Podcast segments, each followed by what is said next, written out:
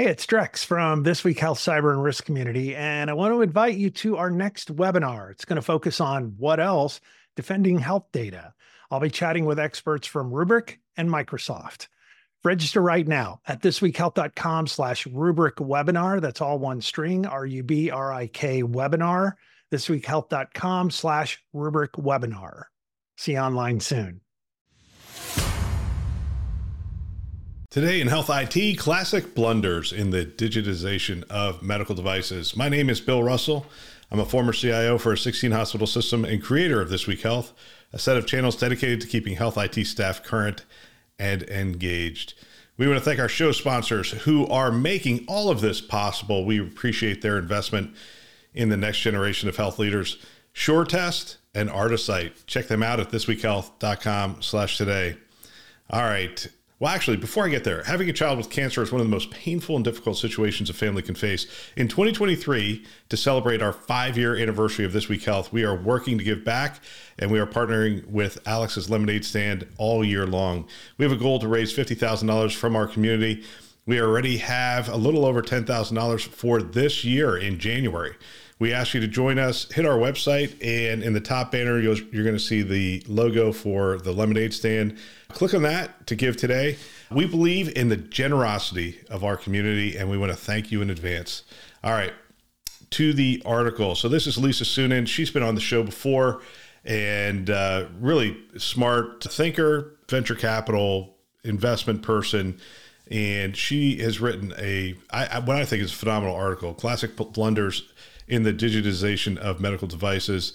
And it's on her blog. It's where you can see it. I know what you're thinking. You're thinking, what are the classic blunders? And she has two of them in here.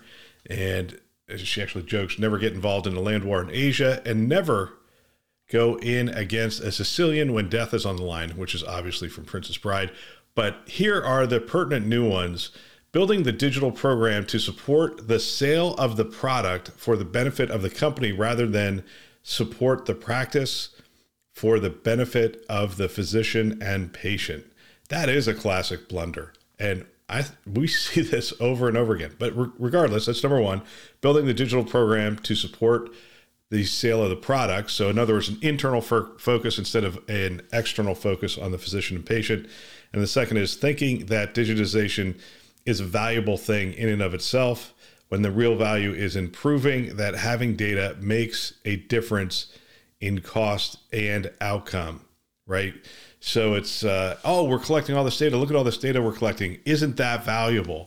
Instead of saying, taking it to the next step and saying, what is the value? What is created? What does it do in terms of real value in the delivery of health or health care for the patient and the provider? So I'm going to go from here. This is about halfway through the article. I'm going to go through what she has to say here. As to blunder number one, having spoke to at least seven zillion physicians, chief technology officers, and health systems, it is 100% clear and true that no such person or entity wants to look at multiple unintegrated software platforms to review data for any purpose, whether it's for surgical planning, remote patient monitoring, whatever. They want one source of data flow in their workflow, and they want to see all of the products they use in that software source. Extra bonus points if that source is the pre existing EMR. While an individual product with an individual software portal for looking only at the product is fine for a short while when the device is new, it is not a long term solution. Rather, purveyors of digitally enabled medical devices must fit into the platform ecosystem out there in the world alongside their competitor products. And can you blame them? I would not want to walk into my kitchen and have each appliance running on a different electrical system. It's bad enough trying to figure out my damn TV remotes, universal remote. Ha, good thing they bounce when hurled against the room across the room.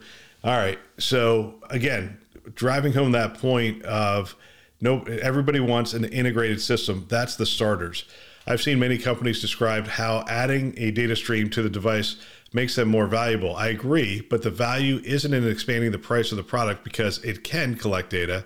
The value is in using the collected data to prove that the device itself is better In other words, the way to make real money from integrated digital device products is by using data to create evidence that having the data makes a meaningful positive difference in clinical and or financial outcomes. This is so critical, especially in today's day and age. We've talked a couple times on the show already this year. And we're only on what is it, January 18th? We've already a couple times this year we've talked about ROI and the ROI is shrinking. Well, first of all, the ROI is shrinking. That is absolutely true.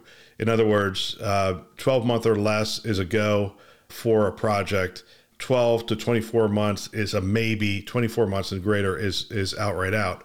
That's that's just the thing we've been talking about. But the reality is, a lot of organizations are still think they're going to be able to sell the product without the ROI being proven and being put together. Like that should be one of the first things you have ready. Like when somebody says, Do you have an ROI? You reach into your back pocket, much like you're pulling out your license and you go, Here's our ROI, model for this product, this product, this product. Here's where we proved it out. And here's uh, the benefit to the physician. Here's the benefit to the patient. Here's the benefit to your health system, so forth and so on. That has to be very clear. All right, she goes on. This means that companies must make a serious commitment to the resources to make that happen data science, analytics, competitive analysis, outcome studies. And here's where the anxiety starts to build. Be honest with themselves about whether the data demonstrates that their product is, in fact, more valuable than their own not digitally enabled product, as well as other similar products. I love that comparison. Like, is your product any better with the digital, with the uh, collection of data and all that stuff? Is it any more valuable than your product that isn't collecting that stuff? And then you can start looking at your competitors. That last requirement is a real buzzkill for many companies, and they aren't willing to take a chance in finding out. Cannibalize my own revenue stream? Question mark. Prove that my product isn't quite as good as the other guys. Are you nuts? Comparative effectiveness is a four-letter word when spoken by product development teams. It's like a prayer for prayers. Uh, it's like a prayer for payers and provider organizations. I am 100% confident that in the end, if companies don't do this work themselves, researchers will do it for them and purchasers will read those studies and act accordingly. So she's essentially saying, do your own studies, do your own research, realize that there's value in having this information and invest in getting this information that is going to make way for the sales. She goes on, and I like this point. She goes on to talk about the wearables. The, the wearables world has begun to figure this out and more actively investing in studies and evidence creation. But most of the wearables did not evolve out of medical device companies. Rather, they started and continue to operate as digital companies that happen to have some wrist worn similar hardware, and their investors think that hardware part is a damn nuisance because only SaaS can be the once and future king. Here's the issue though the best check engine light cannot be wrist worn. They must be inherent in the device and impossible to remove. They must be charged at all important times and not subject to a patient's bad memory, laziness, or loss of charging cord. Wearable wearables rapidly become drawables. Implanted medical devices properly designed are the ultimate future. All right. So I love that. Wearables rapidly become drawables. And she's essentially saying, hey, your Apple Watch has to be charged every night. Actually, that's one of the reasons I don't own an Apple Watch. I mean, I own, and actually, proving her point again, I have two Apple Watches in my closet that I do not wear, but they, they become drawables. And why have they become drawables is because the battery life's not long enough. I never have it on when I need it, so forth and so on. And that's the point she's making. This is why medical devices need to be made by medical device companies and be implanted, not being worn, and have a battery life that obviously, uh, with implantables, you have a battery life that's built in. And then she drives us home with this analogy, and I will stop reading after this one. Let's see. A good way to think about this is in the context of your car if you had to remember to bring a laptop into the car every time you drove in order to be informed about problems with the tires, gas tank, brake systems, etc., that would be just fine until you didn't bring the laptop, forgetting it on the counter while you were looking for a cell phone. At first, you would be fine. Hey, no problem today. So, do I really need to drag this thing around? And when you forget to charge it, it it becomes pretty useless anyway. On a long drive, the charge would fizzle, and just when your check engine light would be telling you that your tire pressure has dropped precipitously, a check engine light needs to be fully integrated into the car, not an appendage. This is the future of digitally enabled medical devices.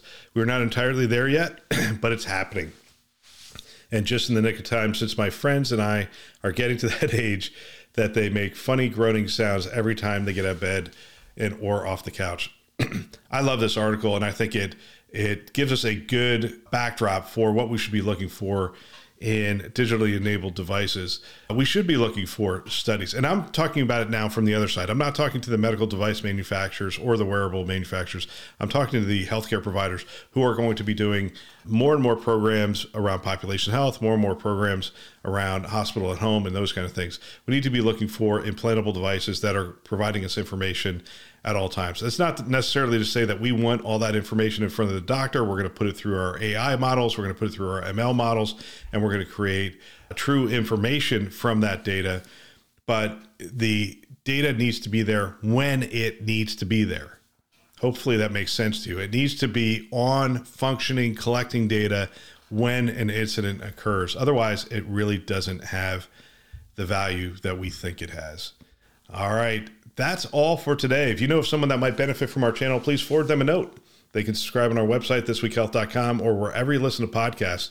And, you know, I rattle this off every week, and it really would help us if you shoot a note to a friend and say, Hey, I'm listening to this podcast. Love for you to listen to it as well. They can subscribe at Apple, Google, Overcast, Spotify, Stitcher. You get the picture.